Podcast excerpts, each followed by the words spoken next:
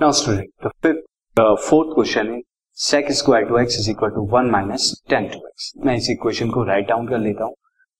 Equation solve करते हैं। Now sec square two x को मैं क्या लिख सकता हूँ? One plus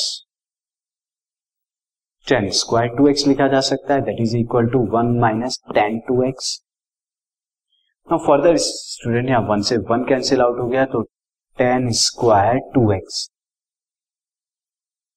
tan two x को लेफ़्ट पे लेके आता हूँ तो प्लस का हो जाएगा that is tan two x is equal to G now tan two x को मैं कॉमन ले लेता हूँ तो I will get tan two x plus one equal to G तो यहाँ दो पॉसिबिलिटी होती है either tan two x is equal to zero tan two x is equal to zero और tan two x plus one is equal अब जब tan two x is equal to zero होगा तो tan two x is equal to zero होने के लिए यहाँ पर क्या होगा?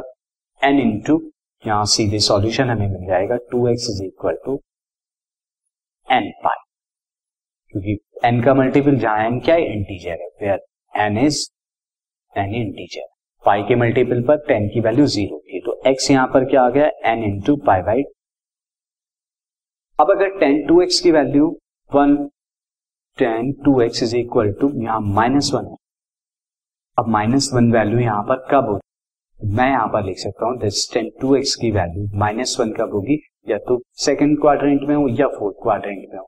तो मैं यहाँ पर उन्हीं क्वाड्रेंट को लेके चलूँगा तो I can write here two x is equal n pi plus यहाँ पर कितना हो जाएगा? Student three pi by four क्योंकि थ्री पाई बाई फोर पे वैल्यू माइनस वन हो जाएगी, मैंने उस क्वाड्रेंट और जब मैं यहाँ पर क्या करूँगा टू से मल्टीप्लाई करा दूँगा तो that's would be n into pi by two plus three pi by eight हो जाए where n belongs to the eight these are the general solution now move on to the next question this podcast is brought you by Hubhopper Shiksha Abhiyan अगर आपको ये podcast पसंद आया तो please like share और subscribe करें और video classes के लिए शिक्षा अभियान के यूट्यूब चैनल पर जाएँ।